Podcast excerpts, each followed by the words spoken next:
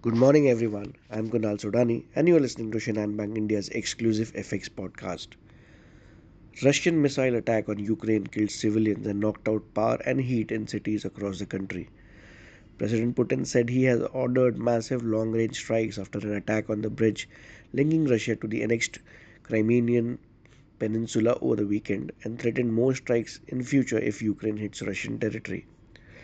We had several members of the FOMC speaking, where Fed Vice Chair Brainard said tighter US monetary policy had begun to be felt in an economy that may be slowing faster than expected, but that the full interest rate increases would not be apparent for months. While Chicago Fed President Charles Evans also said that US Fed officials were closely aligned on the need to raise the target policy rate to around 4.5% by early next year unless and until the data obtained uh, or is there any changes in the projections. The Bank of England said it was prepared to buy as much as 10 billion pounds of gilts, double the previous limit. So it also created a new program to help banks for more easily access to cash.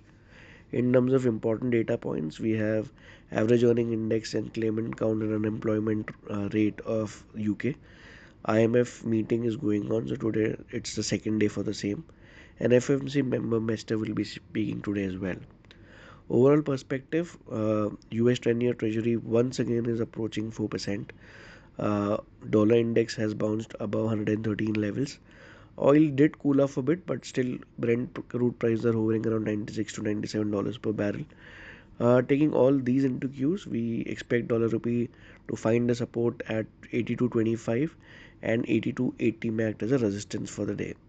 So that's all from my side, friends. Wishing you all a very happy and energetic day. Thank you.